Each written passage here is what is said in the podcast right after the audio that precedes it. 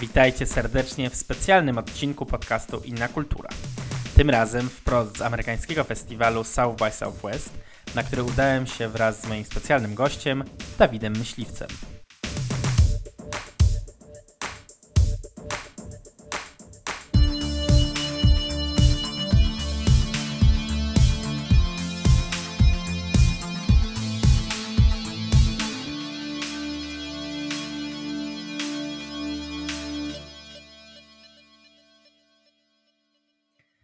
Witajcie serdecznie w specjalnym odcinku podcastu Inna Kultura, tym razem wprost z festiwalu South by Southwest. E, ja nazywam się Michał Kaczoń i tym razem będzie ze mną e, opowiadać o, o filmach specjalnych, które widzieliśmy przez ostatnie pięć dni. Dawid, Boże, Dawid Myśliwiec, cześć, dzień dobry. Cześć, witam wszystkich.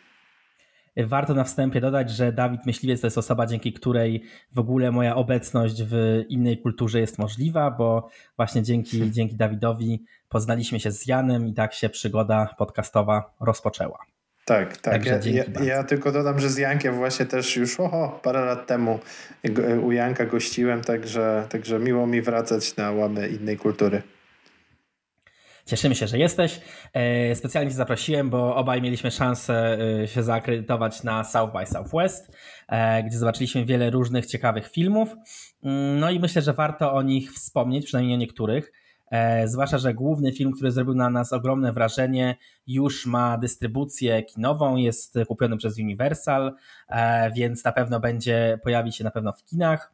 E, także tak, także można bez zbęd, zbędnych wstępów. Widzę, że dykcja dzisiaj level pro. E, nie będę przedłużać. E, film The Fallout, debiut reżyserski Megan Park i to jest historia o strzelaninie szkolnej i o konsekwencjach tego, jak to wpływa na życie zwykłych e, uczniów i zwykłych studentów. E, no i to jest film, który zrobił ogromne wrażenie na publiczności festiwalu i na, e, na jury festiwalu. To jest obraz, który dostał trzy nagrody, właśnie główną nagrodę od jury, nagrodę specjalną za, dla nowych, obiecujących filmowców, no i nagrodę publiczności. Ja Ci oddam głos, bo wiem, że Tobie też się bardzo ten film podobał, więc możemy porozmawiać, dlaczego jest tak dobry i warto na niego czekać. Ten film przede wszystkim e, pokazuje emocje niesamowicie głębokie i też trudne. Trudne też myślę dla zrozumienia, e, do zrozumienia dla kogoś, kto nie przeżył takiej traumy. Właśnie ta tragedia, która dzieje się w szkole, wydarza się w takim momencie, kiedy my poznajemy główną bohaterkę e, Wejdę, Wejda, tak, którą gra Jenna mhm. Ortega, dziewczyna, która jest teraz bardzo na fali. I poznajemy ją w momencie, kiedy ona jest taka e, uśmiechnięta, pełna energii, wpada do szkoły na ostatnią chwilę, jest po prostu no, takim uosobieniem nastoletniej e, witalności i nagle dzieje się, dzieje się ta strzelanina, która wywraca życie do góry nogami. Nie tylko jej, ale i przyjaciół, ludzi, których wcześniej w ogóle nie znała. I, i to jest właśnie to, ta taka totalna dekonstrukcja jest, jest niesamowicie ukazana.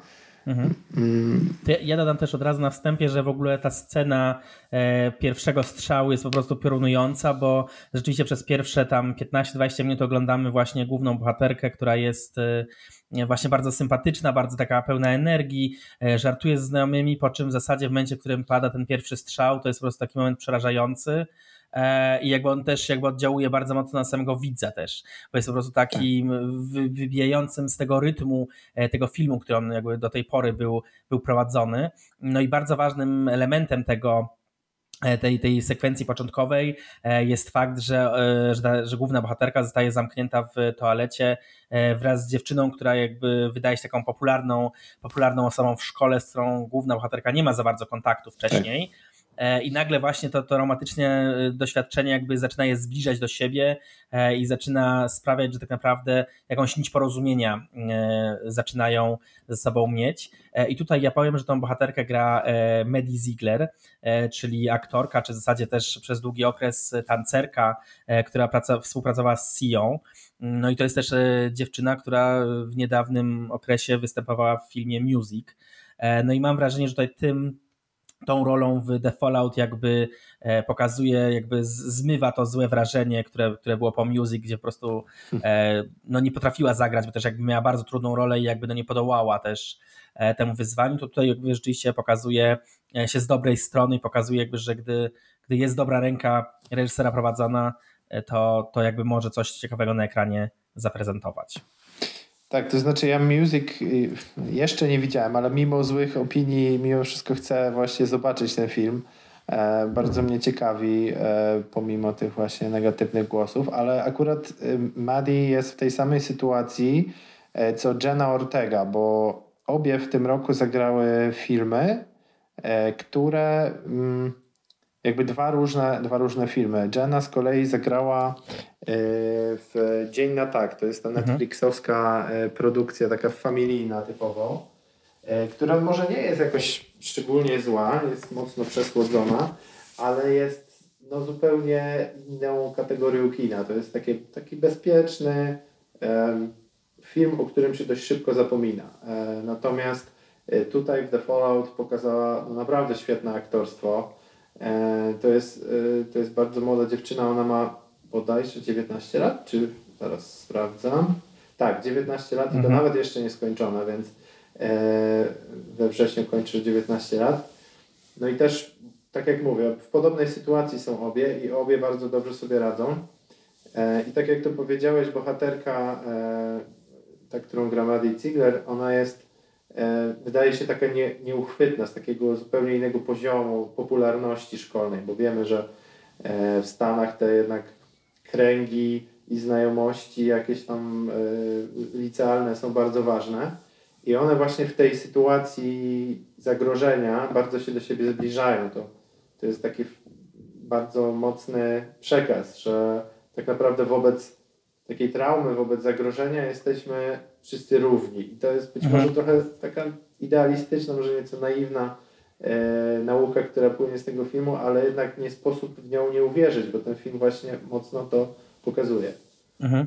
No, też mi się wydaje, że to, co jakby e, oddziałuje mocno w tym filmie, to właśnie to, że to jest e, przez to, że ten wiek aktorek, to jest też bardzo wiarygodne. Jakby też ten film pokazuje, jakby, jak, jak trudna jest tak naprawdę ta relacja, jak to się zmienia właśnie, jak zmienia czas. Tak naprawdę bardzo fajnie pokazuje też zaskakującą rzecz, jak nagle się okazuje, że przez taką tragedię, której nikt inny wokół ciebie nie przeżył, jak nagle e, to ludzie zaczynają się alienować tak naprawdę na przykład, nie wiem, od rodziny, od swoich prawdziwych znajomych którzy, i przyjaciół, którzy, którzy, z którymi się było blisko wcześniej. To jest taka bardzo ciekawa perspektywa, która mnie tak mocno dotknęła na przykład w tym filmie, e, że właśnie e, tutaj nagle główna bohaterka zaczyna się kolegować właśnie z, z postacią Medi Ziegler, z którą w zasadzie nie miała żadnego kontaktu, natomiast jej kontakty z siostrą, które były bardzo bliskie wcześniej, kontakty z przyjacielem, które też były bardzo przy, bliskie wcześniej, zostają zupełnie zredefiniowane i nagle się okazuje, że tak naprawdę tylko ta osoba, która przeżyła z tobą tą tragedię jest w stanie zrozumieć e, twoje stany emocjonalne, twoje, jakby twoje podejście do świata, nowe, zupełnie zmienione.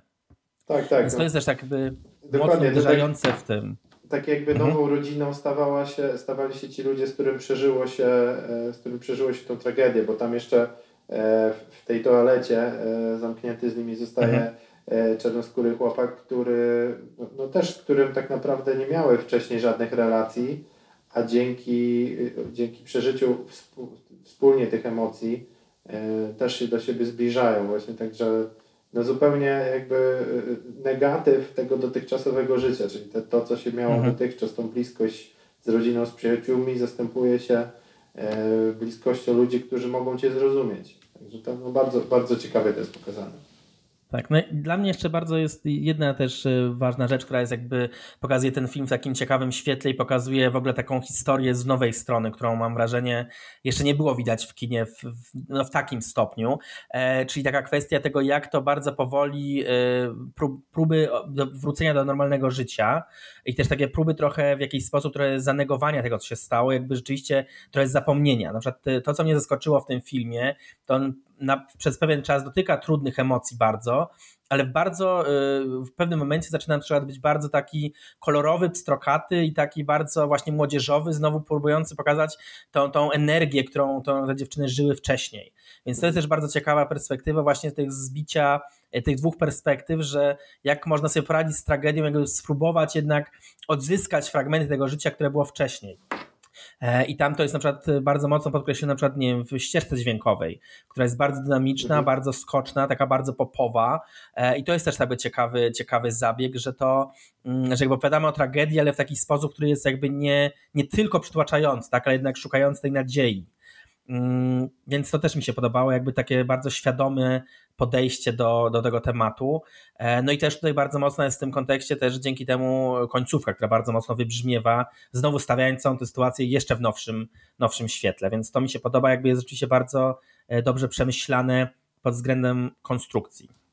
Tak, bo właśnie y, dobrze, że e, Megan Park, która wyreżyserowała ten film, nie poszła w taką totalnie e, depresyjną tonację, taką negatywną jakby e, radzenia sobie z tą traumą, tylko właśnie jest tam, są tam elementy komediowe, bo i sama, e, sama ta Wejda, która no trochę tam eksperymentuje powiedzmy z różnymi używkami, mhm. też, też jest to ukazane dość, dość zabawnie, ale też sporo takiego elementu komediowego wnosi jej matka, którą gra Julie Bowen, mhm. którą znamy ze współczesnej rodziny. Bardzo, bardzo dobra aktorka komediowa. Także to jest fajne, że te akcenty są rozłożone może nierównomiernie, ale na tyle dobrze, że nie mamy poczucia, że y, przygniata nas ta trauma i te emocje. Czyli tylko jest to tak przepracowywane w, w taki no, bardzo ludzki sposób. Mhm. No i mi się wydaje właśnie, że tutaj leży też ta siła tego filmu i to, to, to oddziaływanie właśnie, że on e, w taki inny nieco sposób podchodzi do tematu. Mm, mi się jeszcze skojarzyła jedna rzecz, która jest ciekawa w kontekście w ogóle tematyki tego filmu, czyli tych strzelanin w szkole. E, bardzo ciekawym elementem jest to, że na tegorocznym festiwalu w Sundance e, też się pojawił film dotykający tematu strzelaniny w szkole i też był debiutem reżyserskim i, scenariopisarskim. I to był film Frana Kranza Mass E, I to jest film, w którym główne role gra Jason Isaacs i Endowd. E, I to jest film, który pokazuje z drugiej strony e, temat właśnie radzenia sobie z traumą, bo tam jest historia rozgrywana na czterech bohaterów, na, na rodziców uczniów, którzy, którzy zginęli w trakcie strzelaniny i to, to jest jakby takim punktem zapalnym to jest fakt, że jedni rodzice są w zasadzie rodzicami E, tego chłopaka, który przyszedł do szkoły z, bronią i, i, zastrzelił całą grupę nastolatków. Więc to jest bardzo takie trudne emocje, bardzo takie e, mocno rozdrapywanie ran, żeby, żeby te żeby jakby na nowo mogły się zasklepić. E, więc jakby bardzo ciekawe jest to, że takie dwa duże festiwale amerykańskie podejmują ten temat w tak e, otwarty sposób. E, już było trochę filmów na ten temat, ale wydaje mi się, że niestety to, że te tragedie się zdarzają w zasadzie no, cyklicznie w Stanach Zjednoczonych, tak. no to jakby warto jest, że te filmy podejmują ten temat i pokazują jakby z różnej, z różnej perspektywy, więc ja sądzę, że właśnie oba są bardzo dobre i, i warto je oglądać. Mam nadzieję, że Mas też e, dystrybucję dostanie tak jak, tak jak Fallout, które już powiedzieliśmy. E, kupiło go Universal, więc będzie najprawdopodobniej w kinach w, w przeciągu roku pewnie. Mhm. E, także możemy myślę teraz przejść do następnego filmu, który, który też zrobił na nas bardzo duże, bardzo duże wrażenie i tak naprawdę obaj go w, w topce e, tegorocznego festiwalu umieściliśmy. E, I to jest film Introducing Selma Blair. I to jest film, który też dostał nagrodę w, w kategorii dokumentalnej za mm, taką intymność w sposobie opowiadania historii. To jest film Rachel Flade, który pokazuje historię e, aktorki drugoplanowej Selmy Blair, która pojawiała się w, e, w takich produkcjach jak, jak Hellboy, jak Szkoła Uwodzenia e, i nie wiem, czy, czy w Legalnej Blondynce chociażby. I to jest aktorka, która jakby rzeczywiście zwykle grywa role drugoplanowe, ale jakby w pełni zdaje sobie z tego sprawę i jakby w pełni jakby korzysta z tych możliwości i umiejętności, które, które taka, taka rola jej daje. No i ten film to jest bardzo taki, bardzo oczywiście intymny portret jej walki z, jej walki z chorobą, e, gdyż ona kilka lat temu dostała diagnozę e, stwardnienia rozsianego. E, okazuje się właśnie, więc to jest film, który pokazuje jakby jak ona walczy z tą chorobą, jak e, próbuje zachować taką ludzką twarz, jak próbuje zachować poczucie humoru. E, to ja od razu na wstępie powiem, że to, co na przykład na mnie ogromne wrażenie zrobiło, to też jest jakby bardzo taki ciekawy zamysł mm, właśnie reżyserski, który, który rozpoczyna, po ten film rozpoczyna się taką sekwencją, w którym aktorka jakby rzeczywiście rzuca, z, rzuca dowcipami jak z rękawa, jest taka bardzo pozytywna, po czym nagle kamera pokazuje ją w takim momencie, e, w którym jakby ma bardzo, bardzo duży problem z wysłowieniem się, ma bardzo problem, że ta, ta choroba jakby rzeczywiście daje, jakby daje o sobie znać. E, i to jest taki moment, który bardzo mocno oddziałuje na widza dzięki temu, że, e, że mamy ten kontrast, więc to jest takie obudowane w taki sposób, że od razu jesteśmy wrzuceni w ten, w ten dramat, dramat bohaterki, ale znowu właśnie tak jak Fallout w taki właśnie sposób e, pozytywny, jakby to nie jest takie przytłaczające, tylko właśnie pokazujące obie strony medalu trochę. To na mnie jakieś duże, duże wrażenie rzeczywiście zrobiło. Tak, no ja mogę dodać tylko, że e, ten dokument zrobił na mnie znacznie większe wrażenie niż na przykład jeden z e, takich headlinerów festiwalu, czyli dokument o Demi Lovato, e, mhm. który nie jest złym dokumentem, ale jednak mocno takim pod, no nie wiem czy pod publiczkę to jest dobre określenie, ale tak bardzo w taki bardzo przemyślany sposób zrobiony. Tam jest jednak większość tych scen jest bardzo szczegółowo zaplanowanych. Natomiast mhm. tutaj ma się wrażenie właśnie to, za co jury doceniło ten dokument uh, Introducing Selma Blair, to właśnie ten wyjątkowa intymność opowiadania, czyli e, Selma Blair ani przez moment nie przejmuje się kamerą. Ona po prostu pokazuje, jak jej życie wygląda, w pewien sposób odkłamuje całą tą chorobę. To znaczy pokazuje swoje najlepsze momenty, ale i najgorsze momenty. E, pokazuje siebie, e, swoją słabość jako matki, to znaczy, że potrafiła e, doprowadzić do pewnej niebezpiecznej sytuacji właśnie ze względu na chorobę. To znaczy, no oczywiście trudno uznać to za jej winę, prawda, chorobę, natomiast no, no jakby przeżywa razem z widzem te emocje totalnie tak no, otwarcie. No, nie ma tam, mhm. ja tam nie poczułem ani, ani jednej fałszywej nuty, dlatego to jest E, dlatego ten film mnie naprawdę poruszył. E, zwłaszcza, że pałam jakąś sympatią do Selmy Blair. W zasadzie nie wiem dlaczego. E, myślę, że po Hellboyach, ale też po gościnnym występie w Przyjaciołach, hmm. gdzie, gdzie zagrała dziewczynę uwodzącą Chandlera Binga. I to, I to też była bardzo ciekawa rola. Także, no mówię, no ja ją śledzę na Instagramie, bo, bo bardzo mnie właśnie ciekawi. Ona tak bardzo też szczerze na tym Instagramie mhm. różne rzeczy pisze i, i, i postuje, także e, no bardzo, bardzo ciekawy dokument chwytający za serce i gardło, że tak powiem. Tak, no ja się też w pełni zgadzam. Mi się też bardzo, bardzo podobały na przykład w szczególności sekwencje, które są e, nagrywane jej telefonem, kiedy ona mhm. jakby mówi wprost do kamery, jak się czuje. E, więc rzeczywiście jakby widać, że mm, ja też czytam ten film w takich bardzo ciekawych kategoriach, takich trochę mm, edukacyjnych bym powiedział, ale w takim właśnie sposobie, jak ty powiedziałeś, takiego odkłamywania, takiego pokazania tak naprawdę, że tak, to jest ciężka choroba, ale mhm. jakby można sobie z nią poradzić, jakby pokazując tak naprawdę człowiekowi, e, czego się można spodziewać, jakby jakie są rzeczywiście najgorsze momenty, jak to przebiega, jak to wygląda i w ten sposób jakby ten taki czar tego, tego strachu trochę odbiera. To jest też takie rzeczywiście dla mnie mhm. mocne, bo, bo on właśnie pokazuje to właśnie w taki bardzo wiarygodny sposób. Tak jak ty też porównałeś, to jest bardzo ciekawe. Tak, ja też uważam, że to jest po prostu no, szczere. To jest jakby czuć to, że też rzeczywiście no, ta kamera po prostu jakby, jakby jest, widać, że też ta reżyserka jakby jest znajomą, e, czy wręcz jakąś bliższą znajomą aktorki, więc jakby nie czuć tego rzeczywiście, że to jest jakby jakaś taka mm, figura, tylko rzeczywiście to jest tak, że to jest jakby tak jak ona, tak jak ta, jak Selma Bryl rzeczywiście się zachowuje w prawdziwym życiu. Natomiast tak, rzeczywiście w, w dokumencie o Demi Lovato to też się ma poczucie, że jakby okej, okay, jest dużo szczerości, ale mhm. że to jest taka szczerość, która jest jakby wykalkulowana w jakiś sposób, że tak naprawdę trochę ta historia, trochę ten film jest też jakimś rodzajem marketingu, bym powiedział.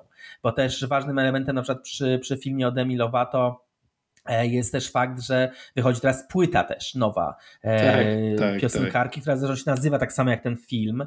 Mhm. E, I jeszcze jest ciekawa rzecz, bo ja obejrzałem ten film, bo to był film otwarcia i potem było krótkie Q&A z, właśnie z Demi Lovato, z reżyserem i z przedstawicielką YouTube Originals i był bardzo ciekawy element, w którym padło, e, że przedstawicielka YouTube Originals mówi, że ona by chciała jakby dalej prowadzić tą historię, dalej jakby z Demi współpracować, a Zada mówi, no jasne, możemy iść dalej. Jakby trochę tak zabrzmiało na zasadzie jakby e, mhm. to jest film, który traktuje o tym, że jest, jest problem z tym, że jest się produktem popkultury, ale z drugiej strony ona sama jakby ogrywa to, że jest tym produktem. Tak. Więc to jest bardzo, jakby bardzo ciekawa, bardzo ciekawa rzecz. E, ale tak, więc wracając do Introducing Selma Blair, to ja też uważam, że to jest właśnie, tu jest film, w którym po prostu, tak jak ty powiedziałeś, nie ma ani grama fałszu. To jest po prostu jakby taki prawdziwy zapis życia i, i to jest właśnie rzeczywiście fajne, że jakby bohaterka oddaje tą energię, oddaje tą energię widzowi. I rzeczywiście jest tak, że ma się bliskie poczucie, że jakby się w jakiś sposób no, dotknęło tego jej prawdziwego życia. Więc ja też jestem bardzo, bardzo jakby zachwycony tym, jak to jest poprowadzone. I jeszcze dodam z takiej trochę prywaty, ale też odnosząc się do tego, co ty powiedziałeś, e, czyli właśnie do followowania Selmy Blair na, na Instagramie, więc ja kiedy wrzuciłem krótką e, opinię o tym filmie, to byłem mega zaskoczony, bo, bo Selma Blair generalnie e, dała mi serduszko pod, i cały o, komentarz z serduszkiem pod, pod, tym, tym. Tak, A, także, super. także to było tak miły, miły, miły taki akcent, pokazując rzeczywiście jakby, no, że oddaje siebie tak naprawdę w tym, tej produkcji. Tak, no to, to, to dobrze wiedzieć, że jest jakby, że też śledzi pewnie, jest ciekawe odbioru tego, tego, tego filmu. E, no bo też e, podejrzewam, że niektórych aż taka szczerość może mm, no może nie powalić, ale tak no zdziwić, zaskoczyć, bo naprawdę te, tak jak cały czas porównujemy Demi Lovato, ten dokument e, z, z Selmą Blair, to ja bym powiedział, że tamten dokument jest wyreżyserowany, natomiast ten jest po prostu nagrany. On jest Y, oczywiście jest montaż, jest wszystko, ale, ale jednak ma się wrażenie, że jakby się oglądało nagrania czyjeś rodzinne, wyciągnięte z jakichś kronik i tak dalej, e, przez co, przez co sama bohaterka bardzo mocno e, się e, zbliża do widza, tak? Jest, jest bliższa. Mhm. Tak, tak, zdecydowanie tak. Jasne. E, myślę, że te, tym akcentem możemy zakończyć. Mhm. Bardzo polecamy Introducing Selma Blair. To jest e, Discovery Plus, e, jakby kupiło ten, ten dokument, więc myślę, że jest szansa, żeby u nas też się pojawiło. Nie wiem dokładnie, jak działają licencje, ale wygląda, że, że być możemy się spodziewać tego filmu też, też u nas w przyszłości. Mam nadzieję, że się pojawi. Myślę też, że on się bardzo dobrze odnajdzie na, na festiwalach filmów dokumentalnych, bo on rzeczywiście jakby, tak jak już padło kilka razy, no chwyta za serce, bardzo mocno jakby oddaje tą, tą historię w jakby w wiarygodny sposób. Mhm. I teraz ja myślę, że możemy przejść do takiego filmu, który w bardzo ciekawy sposób ogrywa temat bardzo bieżący, czyli temat pandemii. I'm fine, thanks for asking, tak. w reżyserii Kelly Kali. E, I to jest film, który dostał e, nagrodę, specjalną nagrodę jury e, dla takiego wszechstronnego twórcy, dlatego że Kelly Kali jakby jest i, i napisała ten film, i go wyreżyserowała, i też zagrała główną rolę. I ja już oddam głos Dawidowi, bo miał on w sumie o tym filmie mówić. Widzę, że się rozpędziłem trochę. Nie ma sprawy. E, tak, no, e, w ogóle warto dodać, że e, to jest określone jako multi-hyphenate storyteller, czyli taki po prostu no, multitasker naprawdę e, z, no już z kosmosu, bo, bo Kelly Kelly rzeczywiście ona jest współreżyserką, bo Angelique Molina też e, jest jako koreżyserka tutaj e, wymieniona. Natomiast rzeczywiście jest to film, który widać, że jest taki bardzo osobisty. Oczywiście to jest fabuła, natomiast od razu powiem, jakie mam skojarzenie. The Florida Project E, mhm. sprzed kilku lat, e, bo jest to film o podobnych może e, perturbacjach życiowych, tak bym powiedział, ale też o podobnej tonacji, choćby kolorystycznej. Film opowiada o kobiecie, która w zasadzie o młodej wdowie, która wydaje się, że, że owdowiała dość, dość niedawno. I poznajemy ją w momencie, kiedy ona budzi się z córką, która ma, e, nie wiem, Michał, 10 lat może? Tak, coś takiego. Tak, około 10 tak, lat. Mhm. budzi się w namiocie, gdzieś przy drodze. Wydaje mi się, że, że to jest Kalifornia, ale już teraz nie pamiętam E, czy, czy... Nie jest to tam powiedziane. Nie jest tak powiedziane, ale no takie jest, jest to ciepłe, jest bardzo ciepło, wręcz gorąco, one się budzą w tym namiocie i z początku wydaje nam się, że chodzi o jakiś biwak, natomiast okazuje się, że e, dwie bohaterki e, tam po prostu mieszkają. E, I e, właśnie główna bohaterka zbiera pieniądze, zajmuje się przedłużaniem włosów, takim powiedzmy freelancerką jest i dojeżdża do swoich klientek, uwaga, na wrotkach. Więc no niesamowite, sam, sam punkt wyjścia jest niesamowity, czyli kobieta mieszkająca z córką w namiocie przy drodze, co jest sytuacją no, y, w ogóle mm, budzącą współczucie, ale też niebezpieczną. E, potem bohaterka, która dojeżdża na wrotkach do klientek, e, ponieważ zbiera na czynsz na mieszkanie, żeby, żeby mogła wreszcie z córką zamieszkać, mm, zamieszkać no jak, jak człowiek, po prostu jak ludzie, tak? Pod dachem, mhm. a nie e, w namiocie to wszystko dzieje się właśnie w pandemii, więc no, możliwości zarobkowe są totalnie ograniczone. Ona nie ma nikogo tak naprawdę, znaczy ma znajome jakieś tam szerokie grono, jakichś tam przyjaciół, kumpli, ale każdy, z, każdy ma swoje życie, prawda? Więc nie ma, nie wiem, rodziców, sióstr. Y, mhm. Jest, jest tak naprawdę sama, musi okłamywać tą córkę, mówiąc jej różne rzeczy Mm, no, obiecy, obiecując jej różne rzeczy, e, ale, ale chce przede wszystkim uzbierać te, te pieniądze na, na to mieszkanie i to jest bardzo, bardzo trudnym zadaniem. Więc ten film e, I'm Fine, Thanks for Asking opowiada o, o tej misji, o tej misji e, matki tak, w trakcie pandemii. Niesamowity film. Tak, no i ta, ta właśnie tak naprawdę też tak, ta, ten kontekst tej pandemii jest ukazany w taki e, bardzo wiarygodny sposób, tak? Pokazujący właśnie e, to, co, to, co, bo już parę filmów o pandemii się powoli poja zaczęło pojawiać, ale w zupełnie innym podejściu jakby traktuje na ten temat. Dużo się pojawia na przykład takich filmów, które w bardziej komediowy sposób podchodzą do tego tematu. Ja jednym z takich filmów będę jeszcze opowiadać e, tutaj za chwilę. Natomiast I'm Fine, Thanks for Asking rzeczywiście pokazuje e, tą perspektywę właśnie osób trochę bez, bez perspektywy perspektyw w jakiś sposób, osób, które zostały jakby poza, poza systemem, e, pozostały jakby same, same sobie same sobie, jakby pozostawiały trochę bez jakiegoś bez rodzaju opieki. E, tak naprawdę nawet nie mogą dostać tych, e, tych dodatkowych pieniędzy, które, które rząd amerykański daje, bo jakby rzeczywiście jako freelancerzy jakby nie zarabiali pierwotnie. Więc to jest rzeczywiście taka, taka no, trudna historia, która pokazuje właśnie taką siłę, siłę ducha ludzkiego i jakby jak, jak bardzo trzeba sobie e, radzić w trudnych, w trudnych sytuacjach. E, I to, co znowu jest ciekawe, to jest rzeczywiście trudna historia, ale tak, jakby też znowu jest ten element komediowy tutaj wysunięty na, e, na, na, jakiś, na jakiś e, pierwszy albo drugi plan. E, I to rzeczywiście jest jakby bardzo, bardzo dynamicznie zrobione. Tutaj znowu warstwa na przykład dźwiękowa jest świetnie, świetnie poprowadzona. Tutaj na przykład też jest bardzo fajna, mm, fajny zabieg, że, że dostajemy muzykę nowego wschodzącego zespołu, w zasadzie nieznanego. Zaraz zobaczę, jak się nazywa. Więc tak naprawdę to, to od razu jakby pomagamy E, pomagamy nowym wschodzącym twórcom, więc jakby ten film e, tak naprawdę trochę oddaje taką rzeczywistość, w której się znajdujemy. No i bardzo wiarygodny sposób to robi, taki, że jakby odczuwamy tak naprawdę, że to w jakiś sposób może być odcinek e, wycinek rzeczywistości, niekoniecznie rzeczywistości głównej, głównej reżyserki, ale jakby kogoś z jej okolicy, kogoś, kogo zna, to jest rzeczywiście bardzo wiarygodne. Mm, także tak, zaraz poszukam tutaj nazwy tego, tego zespołu, bo na mnie na przykład też duże wrażenie. Ja w międzyczasie zrobił. dodam tylko, że e, Kelly Kali jest e, świetna aktorsko, jest bardzo ona, ona jeśli chodzi o filmy, o, o krótkie metraże, o produkowanie, pisanie filmów, to już od jakiegoś czasu działa, od kilku lat co najmniej, natomiast jako aktorka tak naprawdę w pewnym metrażu pojawia się chyba, zwłaszcza w głównej roli, po raz pierwszy. E, i, jest naprawdę 100% naturalna e, i, i przez to wiarygodna.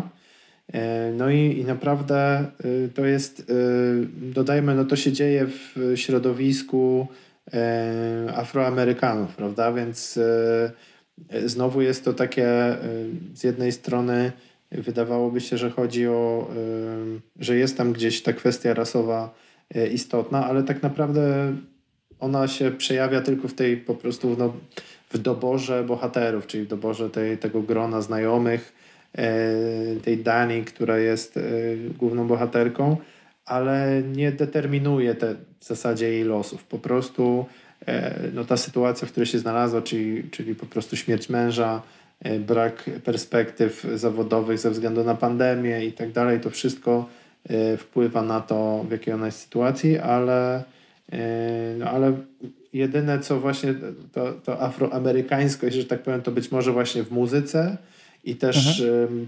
w stylistyce samej filmu jest, jest widoczna. E, tak, ja znalazłem w międzyczasie ten, ten nazwę tego zespołu, to jest zespół Wool and the Clouds e, i oni, kiedy ja patrzyłem na, na, Spotify, to mają poniżej tysiąca e, odsłuchań, przynajmniej w momencie, w którym ja rzeczywiście zacząłem słuchać tej, tej muzyki, która właśnie się pojawiła w filmie. I zrobiłeś drugi tysiąc. I, tak, tak, w ciągu paru dni zrobiłem drugi tysiąc. Jeszcze nie, ale rzeczywiście jakby jest bardzo fajna, e, fajna ta ścieżka dźwiękowa. Rzeczywiście jest ciekawie, ciekawie dobrana, dobrze się e, komponuje z tą historią i też właśnie mi się podoba ten element, że e, pomagamy tak naprawdę początkującym twórcom, bo tutaj też ważnym kontekstem może jest to, że właśnie przy tej nagrodzie i przy tym, przy tym że została dostrzeżona reżyserka, e, też wspomniano, że część, e, część pieniędzy na stworzenie tego filmu e, właśnie było z tych, z tych stimulus check, które się dostaje od rządu Stanów Zjednoczonych, więc reżyserka jakby chciała oddać jakby w ten sposób jakby oddać tą sytuację, jakby rzeczywiście wykorzystując te pieniądze, które są tą pomocą rządową, więc jest właśnie fajnie, że, że ten film jakby podejmuje ten temat wprost, Mhm. Mm, I, I, jakby tak naprawdę pokazuje, jakby jak, w jaki sposób możemy, w jaki sposób można prze, tą sytuację trudną, w której się wszyscy znaleźliśmy, jakby ograć w taki sposób, że jakby dać jakąś nadzieję innym, tworząc, tworząc coś, coś nowego, co jakby opowiada w bardzo specyficzny, bardzo szczególny sposób mm, no, tej sytuacji, w której się znajdujemy, ale właśnie taki, taki no, szerszy, w szerszym kontekście. Tak jest. Tak. Także ja myślę, że ten film y, również polecam. Ja mam nadzieję również, że on się gdzieś znajdzie i wydaje mi się, że to jest taka, taki film, który jeden z wielu, które widzieliśmy, to jest taki film, który mi się wydaje, że na Amerykanie bardzo się dobrze by odnalazł, bo to jest jakby ten rodzaj kina, które oni, oni preferują. Rzeczywiście to jest ten taki rodzaj e, ten taki rodzaj e, niezależnego kina amerykańskiego, które po prostu e, no, bardzo lubimy. American Film Festival bardzo lubi, no i ja z tobą też jakby jesteśmy dużymi fanami. I teraz oddam głos do filmu, który ty mi polecałeś i który tobie bardzo się podobał. Mhm. E, chodzi o film Women is Losers e, w reżyserii Lisette Feliciano. E, dodam, że w zasadzie chyba wszystkie filmy, o których do tej pory mówimy, zostały wyreżyserowane przez kobiety. Także nie wiem, czy to jest specyfika South by Southwest jako taka, a czy to jest po prostu pewien obecny trend, ale rzeczywiście bardzo mocna reprezentacja kobiet reżyserek, co bardzo cieszy. E, tym bardziej, że to są właśnie filmy naprawdę w większości, przynajmniej z tych, które ja widziałem, bardzo, bardzo dobre. Um, Women is Losers opowiada o. Um, to dzieje się w latach 60. w San Francisco. Opowiada o bardzo dobrze zapowiadającej się uczennicy liceum. Um, latynosce, imię to Celina. E, grają Lorena Izzo, którą, e, mm, która wystąpiła między innymi w Knock Knock z, z Keanu Reevesem, e, takim, mhm. takim thrillerze sprzed, sprzed kilku lat. I Celina właśnie, tak jak wspomniałem, jest bardzo dobrze zapowiadającą się młodą damą jest, jest bardzo inteligentna i wszyscy spodziewają się, że zostanie no, kimś, kimś naprawdę e, ważnym, e, że zdobędzie dobrą edukację i, i dobry zawód. Natomiast niestety, e, niestety, niestety, zachodzi w ciążę w bardzo młodym wieku. Jest to oczywiście, brzydko mówiąc, wpadka. No i postanawia, chociaż jest, dzieje się to w dosyć dramatycznych okolicznościach, postanawia nie usuwać ciąży, e, a w zasadzie no, pewna tragedia doprowadza do tego, że, że ona e, nie dokonuje aborcji. E, I, no i ta aborcja jest też dosyć ważnym tematem w tym filmie, ponieważ na skutek takiej że tak powiem, podziemnej, podziemnej aborcji ginie przyjaciółka głównej bohaterki, co doprowadza do tego, że, że ona właśnie zatrzymuje dziecko i, poświęca się swojemu synkowi, przez co też nie, nie udaje jej się zdobyć tego, czego wszyscy od niej oczekiwali, czyli wysokiej edukacji, wyższej edukacji i, i, i dobrego zawodu. Um, cały czas pracuje za niewielkie pieniądze. No i tak naprawdę ten film opowiada o, o jej perypetiach, czyli w, dużej mierze przypomina trochę I'm fine, uh, thanks for asking, ponieważ e, opowiada o takiej właśnie e, bardzo ciężkim życiu samotnej, samotnej matki. Ojciec dziecka gdzieś tam się w filmie przewija, ale jest raczej kulą u nogi niż, niż pomocą. I no, no po prostu ten film jest trafił do mnie bardzo dzięki świetnej grze głównej, głównej bohaterki, dzięki bardzo takim szczerym emocjom w tym filmie, e, ale też dzięki formie, bo forma jest. E, teoretycznie jest to dramat, natomiast e, sporo jest tutaj elementów komediowych, choćby za sprawą mm, przełamywania czwartej ściany, czyli mhm. kiedy bohaterka mówi wprost do kamery.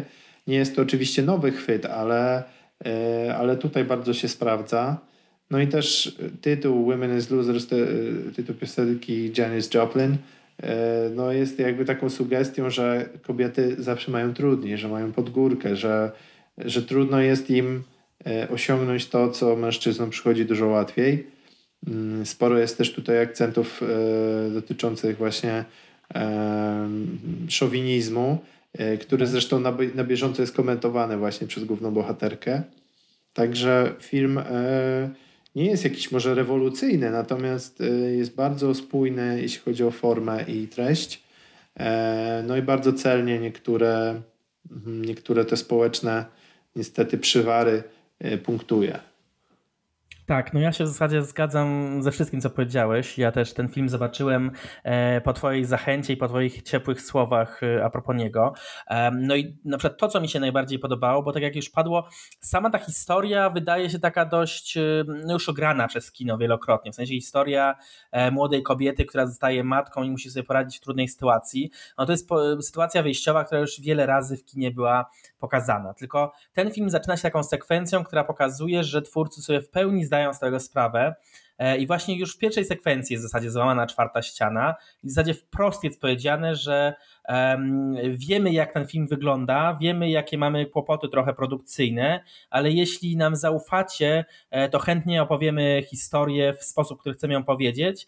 Mm, I jakby z tym właśnie zwróceniem uwagi e, na to, że na to, że jakby punktujemy to też trochę z momentami z współczesnego e, punktu widzenia, tak? Właśnie te wtręty, wtręty, mm, zwroty prosto do kamery są już właśnie rzeczywiście z punktu widzenia współczesnego pokazujące jak właśnie z jednej strony jak wiele rzeczy się zmieniło, a z drugiej strony jak wiele rzeczy jeszcze się nie zmieniło, jak wiele rzeczy trzeba zmienić jakby w sposobie myślenia, e, w tym jakby jak sytuacja e, kobiet na świecie, na przykład też w szczególności na rynku pracy, jak wygląda, tak? Tam jest taka bardzo na przykład ważna, ważna ważna, ważna sekwencja, w której właśnie jest rozmowa o tym, o zarobkach, tak, i różnicy w zarobkach e, i o tym, że pada zdanie, że no ta różnica w zarobkach już na pewno za parę lat już nie będzie tak duża.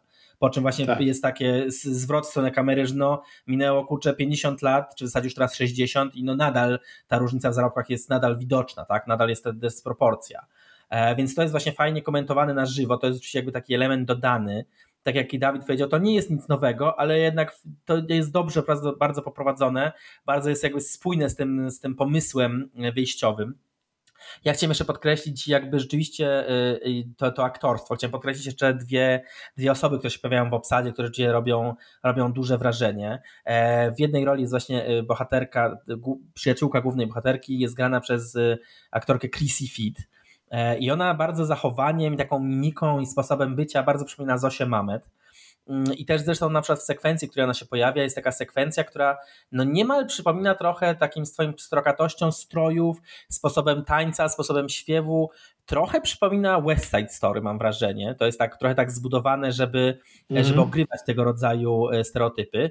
Natomiast jeśli chodzi o stroje, to w tej sekwencji stroje wyglądają po prostu jak, jak wyjęte z wyjęte wprost z La La Land. Tak, co zresztą tak, tak, Dawid tak. doda teraz to skojarzenie, dzięki któremu mnie kupił, żebym obejrzał ten film. Tak, tak. To znaczy, y, mówisz o, o La La Land, czy o. M mówię o podobieństwie aktorskim i, i mimice tak, twarzy. Tak, zgadza się, zgadza się. Tak. Y, główna, y, główna aktorka, główna bohaterka momentami mimiką bardzo przypomina Emma Stone, dlatego. Pamiętam, że zajęło mi to chyba pół seansu, żeby sobie uświadomić, kogo ona mi przypomina, ale rzeczywiście ten rodzaj mimiki bardzo takiej wyrazistej, no takiej wręcz trochę kreskówkowej bym powiedział, bo, bo ona jest czasem taka bardzo mocno przerysowana, ale Lorena Itzel bardzo e, bardzo urodziwa młoda dama, jednak tą Emmę Stone mi często przypominała i dla mnie to jest pozytywne skojarzenie, dla Michała chyba też, dlatego mhm.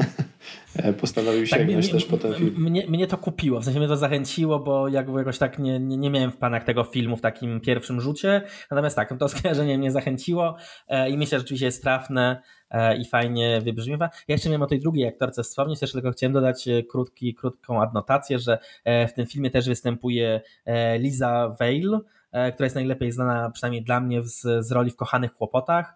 E, i w zasadzie zawsze to jest ciekawe, bo wyglądowo się przez te lata zupełnie nie zmieniła, natomiast to jest zupełnie inną rolę odgrywa i też jakby jest fajnym takim dodatkiem do tej historii i też właśnie w ciekawy sposób komentuje tą sytuację głównej bohaterki, to co się, to, co się z nią dzieje. Także tak, Women is Losers to jest takie kino, e, no tak, to jest po prostu taki film, który się bardzo przyjemnie ogląda, który też jakby ważną rzecz mówi w taki bardzo przystępny, przystępny sposób. I myślę, tym sposobem możemy przejść do następnego filmu. Będzie to Language Lessons i znowu oddam głos Dawidowi, bo też jest wielkim fanem. Tak, tak. No. E, ten film e, został chyba ze mną najdłużej.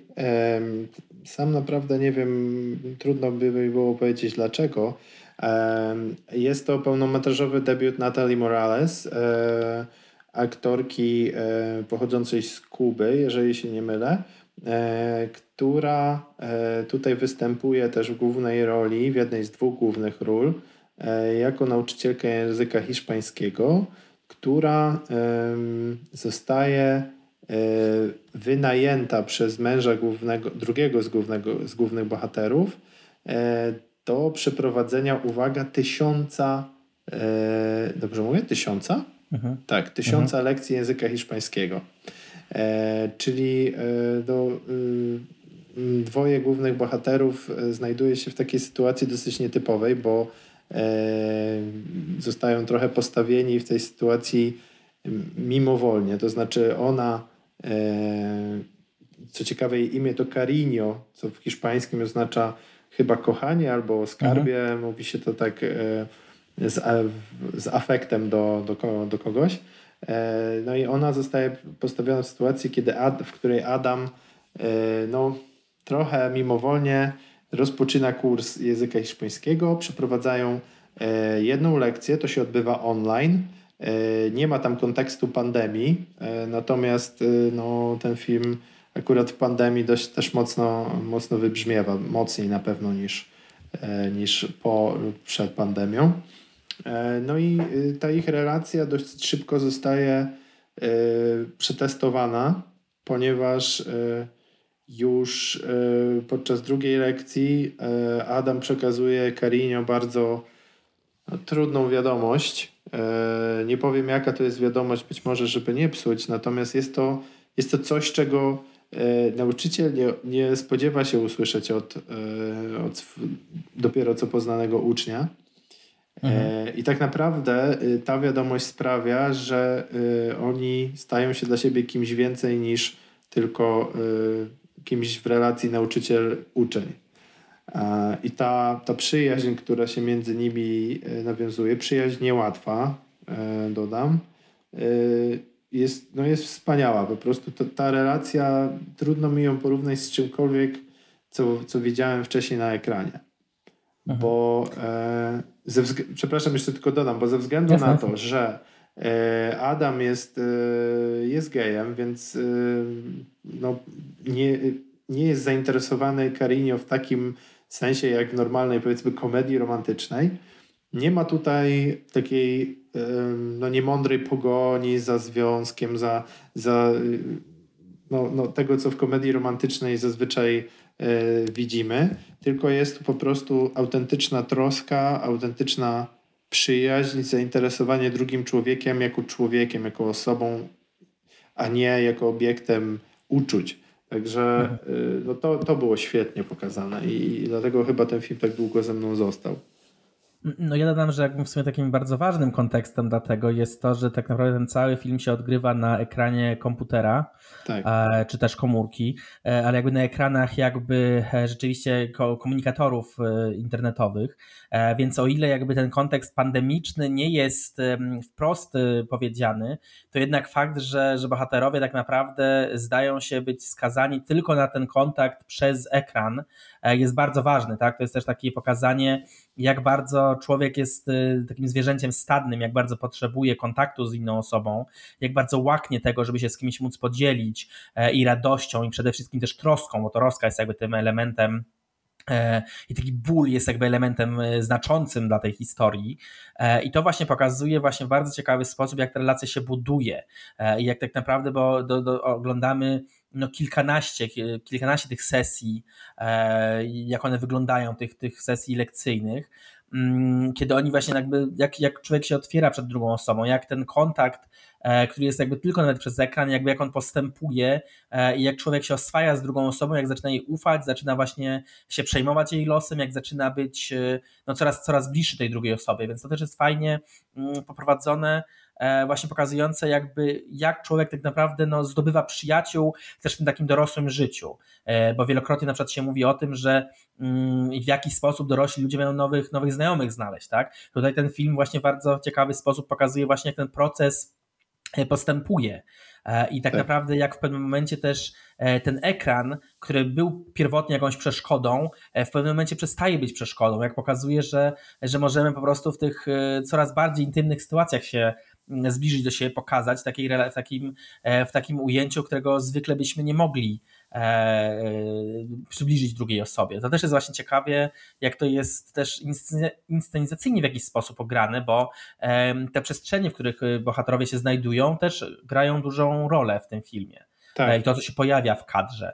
Mm, tak, na przykład to jest też bardzo fajne są, bardzo fajne są na przykład momenty, w których bohaterowie na przykład śpiewają sobie piosenki.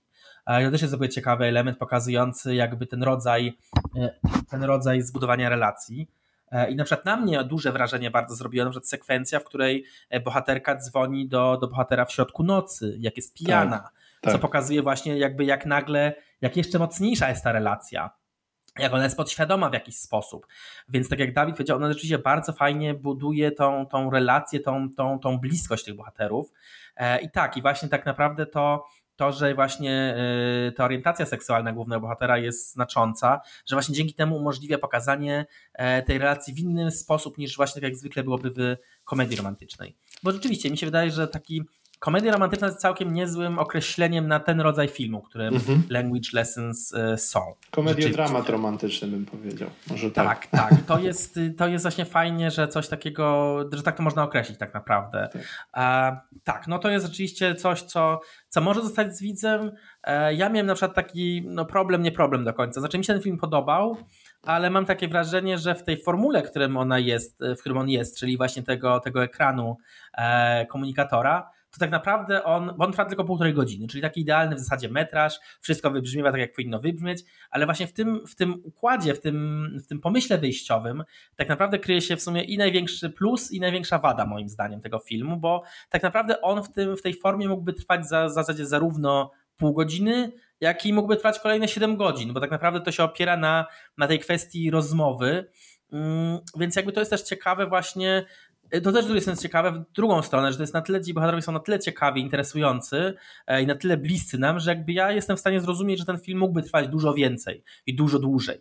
E, bo po prostu jakby się zaczynamy, my też zaczynamy w jakiś kontakt, e, kontakt bliższy z tymi bohaterami wchodzić i też możemy w jakiś sposób traktować ich trochę jak, jak znajomych, więc to jest rzeczywiście mhm. fajne. E, natomiast tak, no sobie przy tej formule to jakby w zasadzie nic nas nie zaskoczy, tak? Jakby wiemy, wiemy na co się piszemy w momencie wejścia w ten film, no i to, to można uznać jak za jakiś taki lekki, przynajmniej moim zdaniem lekki minus, aczkolwiek no ten film rzeczywiście się dobrze, e, dobrze bardzo, bardzo ogląda. Tak. Ja tylko bym chciał dodać na koniec, oczywiście rozumiem tak e, twoje argumenty i rzeczywiście, jeżeli do kogoś nie trafiłyby i nie trafią te emocje, które w tym filmie są, to rzeczywiście może się okazać, że ten pomysł się dość szybko nudzi. Natomiast no, mnie te emocje poniosły, więc, więc dlatego ta, ta forma nie, nie, mnie nie znużyła. A tylko chciałem dodać, że ten film e, Adama, e, bo chyba tego nie powiedziałem na początku, gra Mark Duplass, e, świetny aktor i w ogóle ojciec chrzestny amerykańskiego kina niezależnego. Mhm. I on też jest, bo Natalie Morales gra główną rolę, on gra drugą główną rolę, a wspólnie napisali ten film. Także to mhm. jest w 100% ich projekt, ich dwojga i naprawdę no, do, mnie, do mnie bardzo trafił. Tak, i w zasadzie jeszcze dodam też kontekst ważny. To w zasadzie jest film, który powstał w zasadzie w zeszłym roku, czyli jakby ten kontekst pandemiczny jest ważny, bo on jakby powstał już w trakcie, w mhm. trakcie pandemii. Oni Jasne. E, stwierdzili, że, że właśnie chcieliby mieć e, co, co zagrać tak naprawdę, co robić w tym czasie, e, kiedy, kiedy nie mają takich normalnych zleceń, więc też ta sytuacja, w której się znajdujemy, jakby wymogła na nich taki, a nie inny sposób prowadzenia tej opowieści, ale właśnie tak naprawdę to też ugruntowało w rzeczywistości tą historię i pokazało mm, takie emocje, z którymi jakby jesteśmy w stanie na co dzień, przynajmniej dzisiaj, się, się spotykać. Więc to też jest rzeczywiście ciekawie, mm, ciekawie ograne. E, I zresztą kontekst pandemiczny mam wrażenie, że coraz bardziej jakby wśród filmowców się pojawia i właśnie w tych wśród filmowców niezależnych.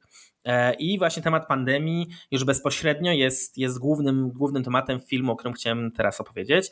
Jest to film Recovery e, i to jest film w reżyserii Mallory Everton i Stephena Mika. Mallory Everton jest też autorką scenariusza wraz z Whitney Cole e, i one obie są głównymi aktorkami tego filmu. Zresztą Steven Meek pojawia się tam też w roli drugoplanowej, czyli jest kolejny projekt, który powstał z takiej potrzeby zrobienia czegoś w pandemii, jakby znalezienia pracy dla samego siebie i znalezienia jakiegoś działania, możliwości działania, tak, żebyśmy mieli co tak naprawdę jakby no jak i po pierwsze y, z czego wyłożyć kasę na stół jakby mieć jakieś jedzenie, a z drugiej żeby, żeby nie, nie zwariować i móc co robić.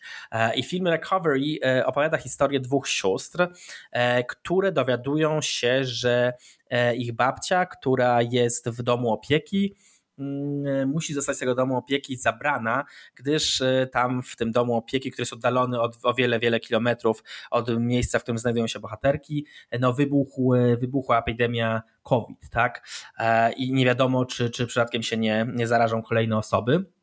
E, no więc te, te, dwie dziewczyny wsiadają od razu w samochód i, i, wyruszają na wyprawę, e, żeby odbijać swoją babcię mm, e, z, z, z, trudnej sytuacji, w której się znalazły.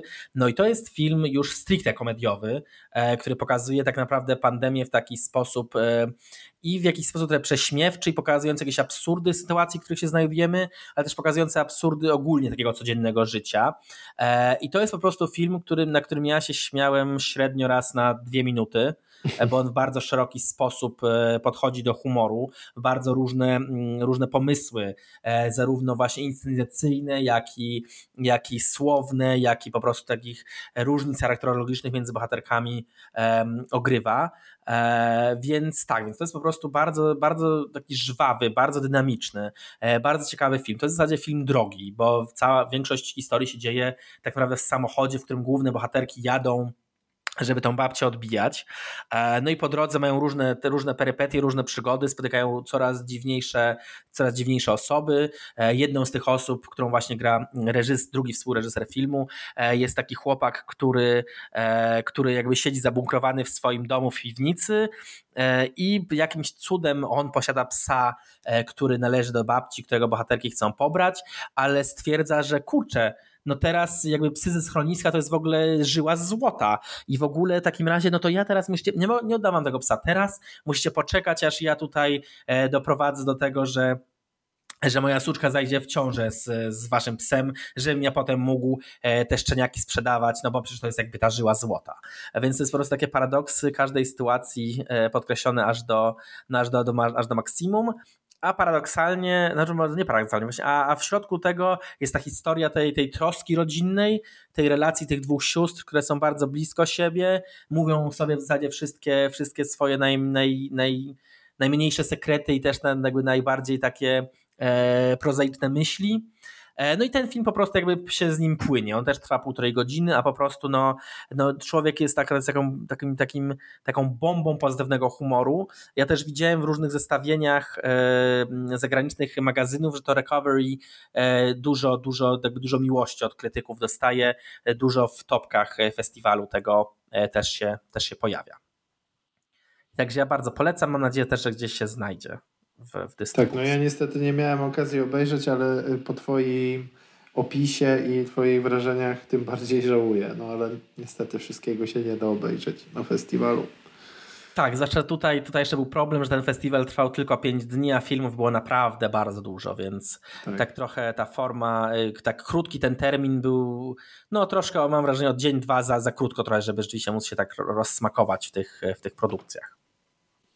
E, I ja na koniec chciałem jeszcze wspomnieć o jednej produkcji, która mi się bardzo podobała, która uważam też jest jakby godna uwagi i, i ciekawa i też idealnie się odnajdzie na Amerykanie. E, kolejny shoutout dla naszego ulubionego festiwalu polskiego. E, jest to film Swan Song Toda Stevensa, w której główną rolę gra Udo Kier, i to jest historia, która bazuje na prawdziwej historii Patryka Pitzenbergera. To jest, to jest taki um, fryzjer gwiazd, tylko już w zasadzie w momencie rozpoczęcia się akcji tego filmu emerytowany e, fryzjer gwiazd, e, który właśnie musi poradzić sobie z tym takim zmierzchem trochę życia, e, musi zaśpiewać tą swoją właśnie ostatnią łabędzią, łabędzi śpiew taki zakończenia po prostu tego, co się, co się dzieje w życiu.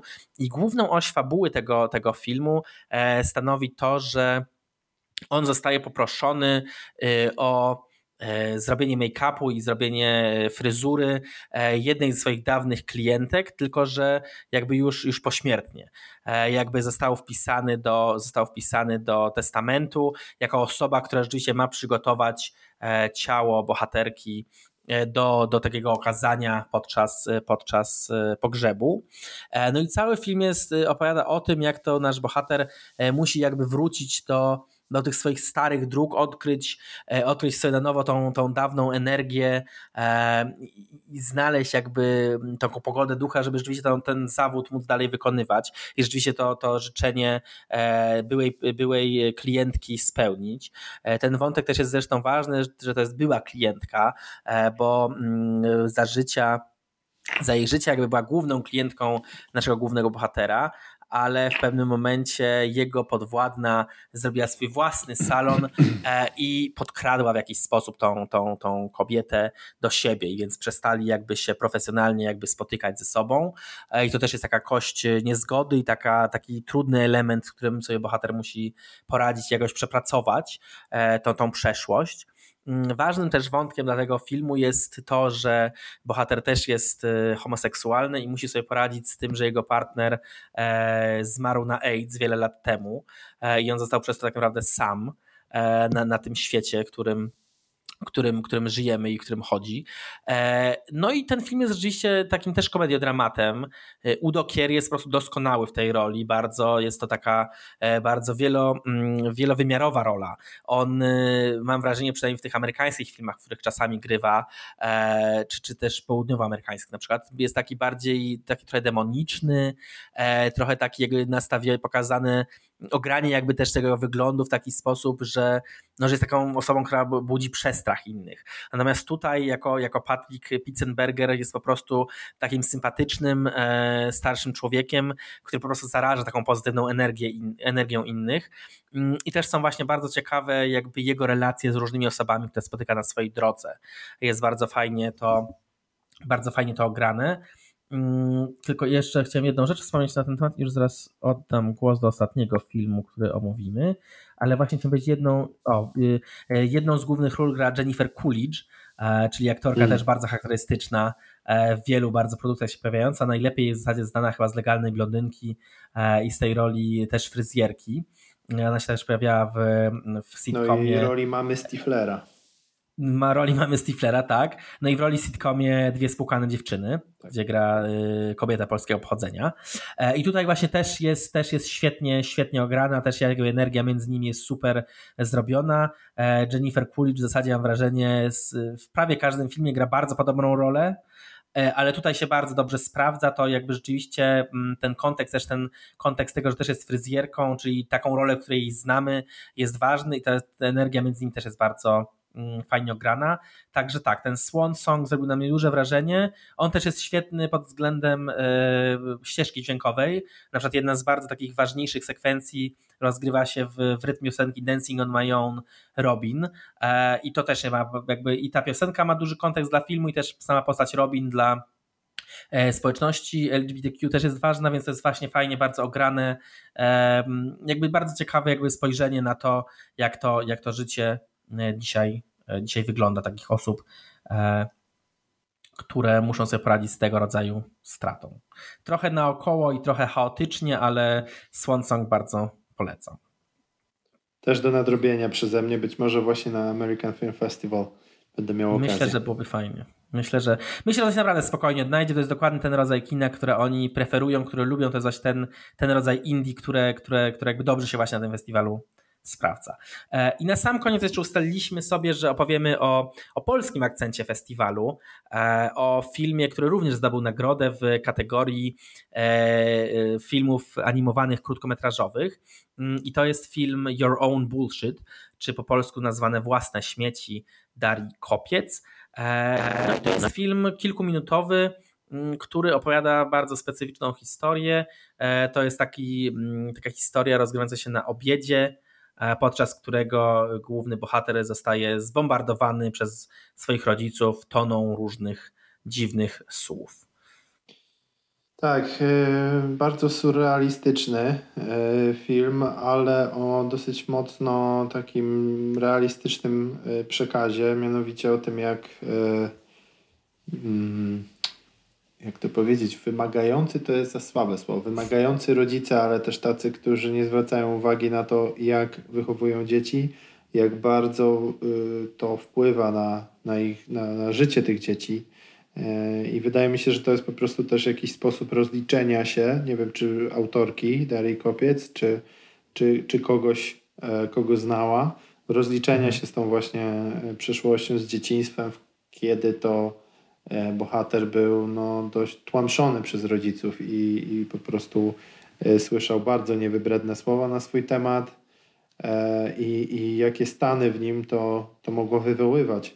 Także film trwa tylko kilka minut, ale no, mocno potrafi, że tak powiem, przeorać emocjonalnie, mhm. bo jest, jest taki ciężki. Jest ciężki. Tak, to jest taki, tak ja bym na przykład jakbym miał określić go jednym słowem, to bym określił, że jest taki napastliwy, bo ten mhm. głos tego ofu, ten głos rodziców jest taki bardzo napastliwy, bardzo taki negatywny. E, też właśnie tej warstwie wizualnej to jest też ciekawie ograne, tak jak ty powiedziałeś, jest surrealistycznie, jest ograne mm, reprezentacja taka wizualna tego, jak, jak się bohater może czuć w środku. I to mhm. rzeczywiście też tak. są takie bardzo szokujące e, sceny, takie zaskakujące zbitki i porównania. I tak, i właśnie rzeczywiście ten film trwa tylko kilka minut, ale jakby bardzo jest taki, taką mocną pigułką takich ciężkich emocji.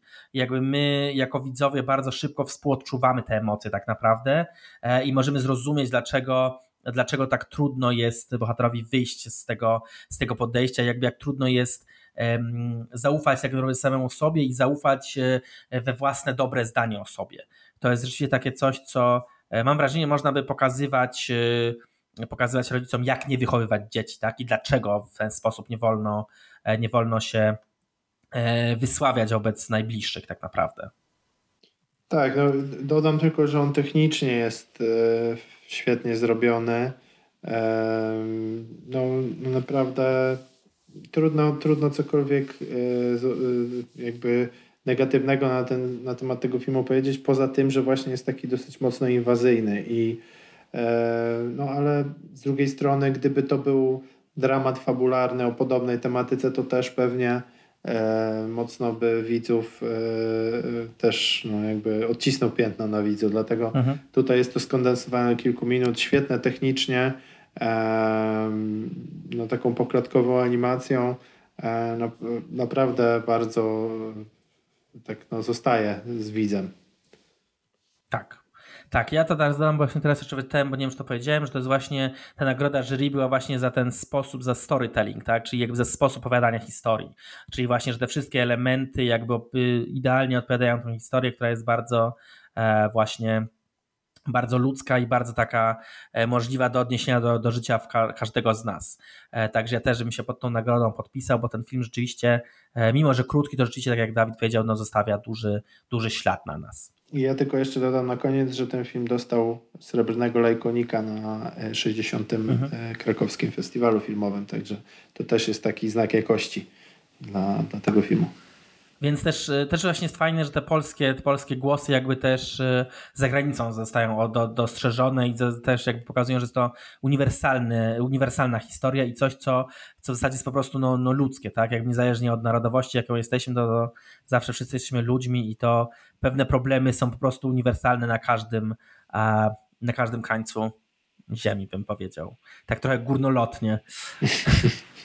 Ale trafnie. Tak. E, tak, no ja generalnie chciałem na koniec, sam koniec powiedzieć, że jestem e, bardzo zadowolony, że udało mi się na South by Southwest dostać. Bardzo się cieszę, że, że te filmy zobaczyłem. E, rzeczywiście jakąś taką dawką, dawkę ciekawych emocji mi dały. Mm, dokładnie ten rodzaj kina indie, indie mi się podobał. Także tak, bardzo się też cieszę, że, że Dawidowi się udało zobaczyć dużo filmów i polecić.